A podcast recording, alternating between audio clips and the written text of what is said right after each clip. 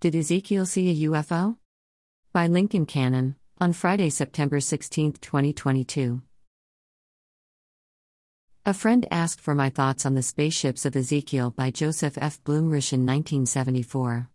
I hadn't heard of the book before.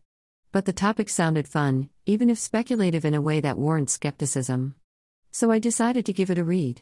The book of Ezekiel is part of the Hebrew Bible, Ezekiel probably wrote the core text in Babylon during the early 6th century BCE. And others probably made changes and additions over time. In the book, Ezekiel describes six visions. The visions include strange beings and objects, including the wings and wheels alluded to by the logo of the Mormon Transhumanist Association. And many modern readers have wondered about the possibility of a relationship between the visions and what we might describe today as ETs or UFOs. One of those modern readers was Erich von Däniken, who wrote Chariots of the Gods in 1968. I don't know much about that book. But apparently it attempts to make a case for the UFO connection. And it caught the attention of Blumrich, who was an aircraft and rocket professional. Blumrich set out to refute Däniken's case. At first, Blumrich had the condescending attitude of someone who knows beforehand that the conclusions presented can by no means be correct. But that changed. And at the end, Blumrich commented that seldom has a total defeat been so rewarding, so fascinating, and so delightful. Blumrich on Ezekiel. In Chapter 1, Blumrich states that he's presenting engineering proof of the technical soundness and reality of the spaceships described by Ezekiel, as well as of the related events and procedures. He observes that archaeological evidence would be an important complement to his efforts. But that's beyond the scope of his work. So let's see whether and how he does what he claims. In Chapter 2, Blumrich describes Ezekiel as a well educated and broadly experienced person. This is important, Blumrich notes, because it would lend credibility to Ezekiel's reports. To the best of my knowledge, Blumrich's description of Ezekiel is reasonable, based on what little we have from historical records. In Chapter 3, Blumrich quotes long passages from the book of Ezekiel, followed by interpretive retellings of the narratives. The retellings include elaborative explanations of how Ezekiel may be describing a spaceship and its occupants. The explanations do reflect the text, although to me they seem to be more creative than observational. Blumrich doesn't quote all the text from the book of Ezekiel. He skips the religious parts, which he considers tangential to his goal. And he quotes only a sampling of the descriptive parts, which he considers exemplary of Ezekiel's style. I was disappointed that Blumrich didn't offer an explanation for an occasion when Ezekiel has a vision while sitting in his house with other religious leaders.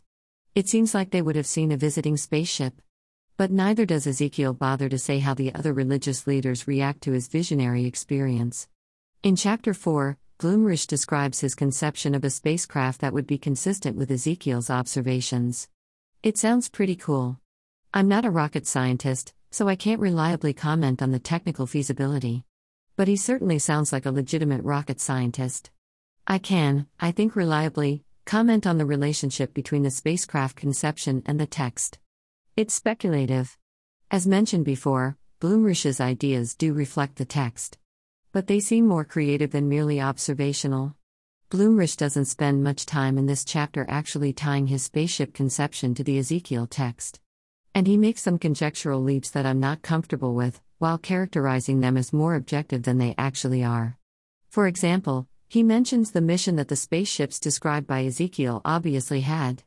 Unfortunately, that mission isn't at all obvious to me. Chapter 5 is the core of Blumrich's case for a spaceship interpretation of Ezekiel.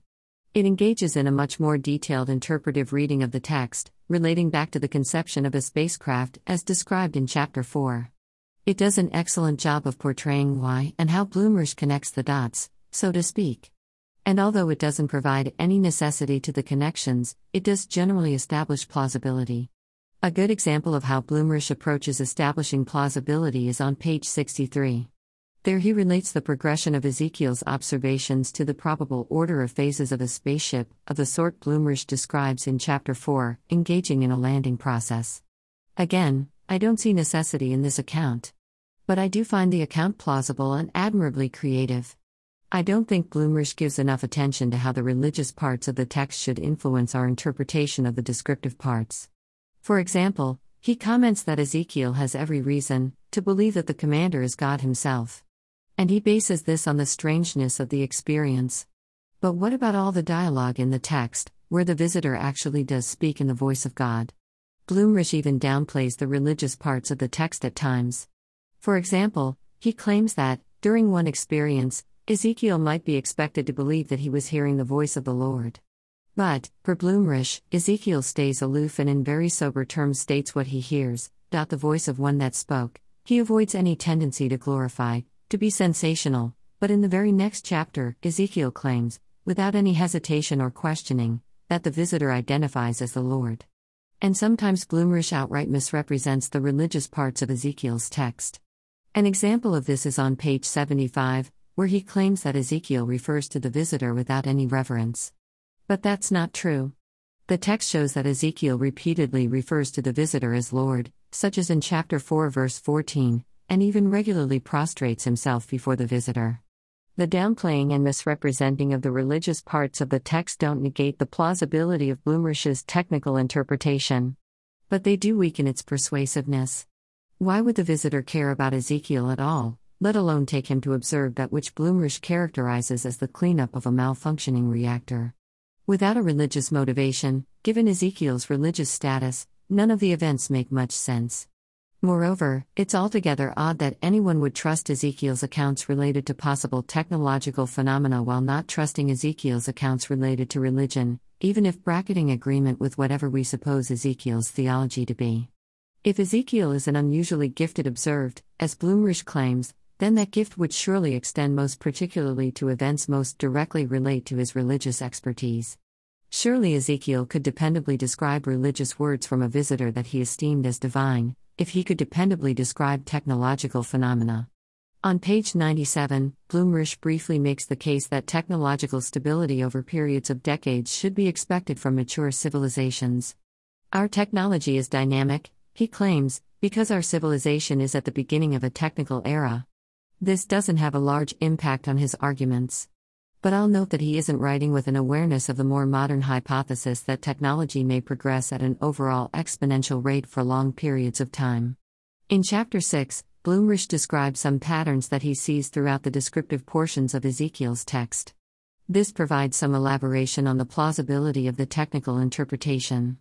And it was interesting and creative, even if speculative rather than conclusive.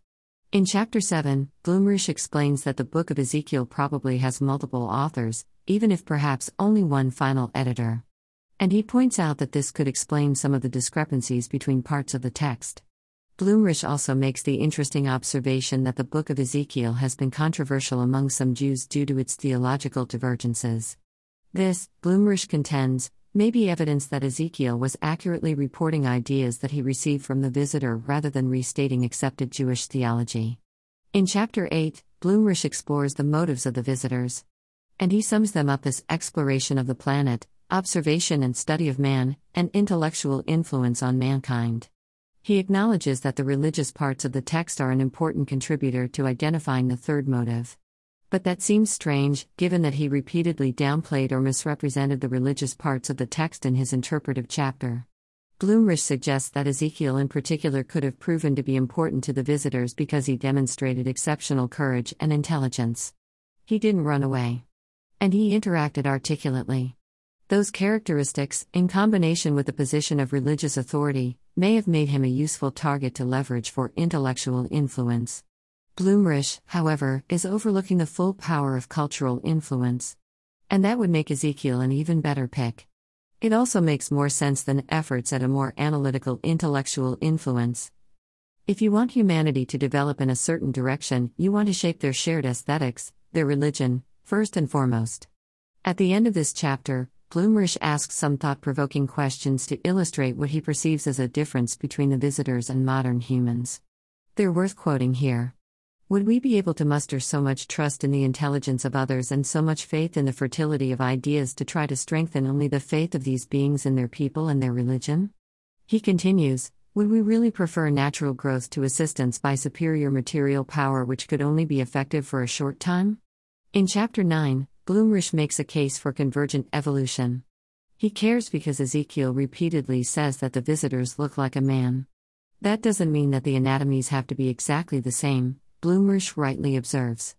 And, as an aside, I generally agree with him on the likelihood of convergent evolution, although I suspect robots are more likely than organics to engage in interstellar exploration. Finally, in Chapter 10, Blumrich summarizes his argument and concludes with a call to open mindedness.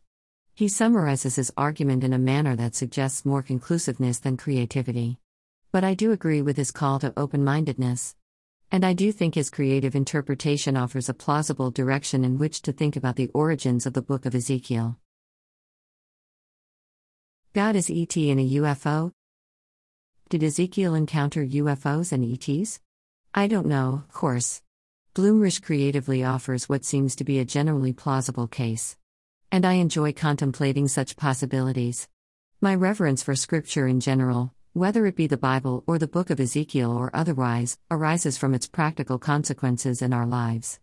It certainly doesn't arise from any supposed supernatural origin. In fact, I generally reject the coherence of supernaturalism, except to the extent that supernatural may be used to describe things for which we just don't yet have a natural explanation. So I'm fine with the possibility of UFOs and ETs being involved in the origin of Scripture. Is God an ET? Sure. By most accounts, God is, at least in part, beyond Earth. And that's exactly what extraterrestrial denotes. Does God travel in UFOs? Maybe. Per my ontology of God, Less powerful aspects of God may travel in UFOs, perhaps engaging in a sort of interplanetary missionary work. But I trust that the more powerful aspects of God are connected with us in a way that's less like space travel and more like world computation. Thanks for listening. This is an audio podcast of Lincoln Cannon. Lincoln Cannon is a technologist and philosopher, and leading advocate of Mormon transhumanism. Visit Lincoln Cannon online at lincoln.metacannon.net.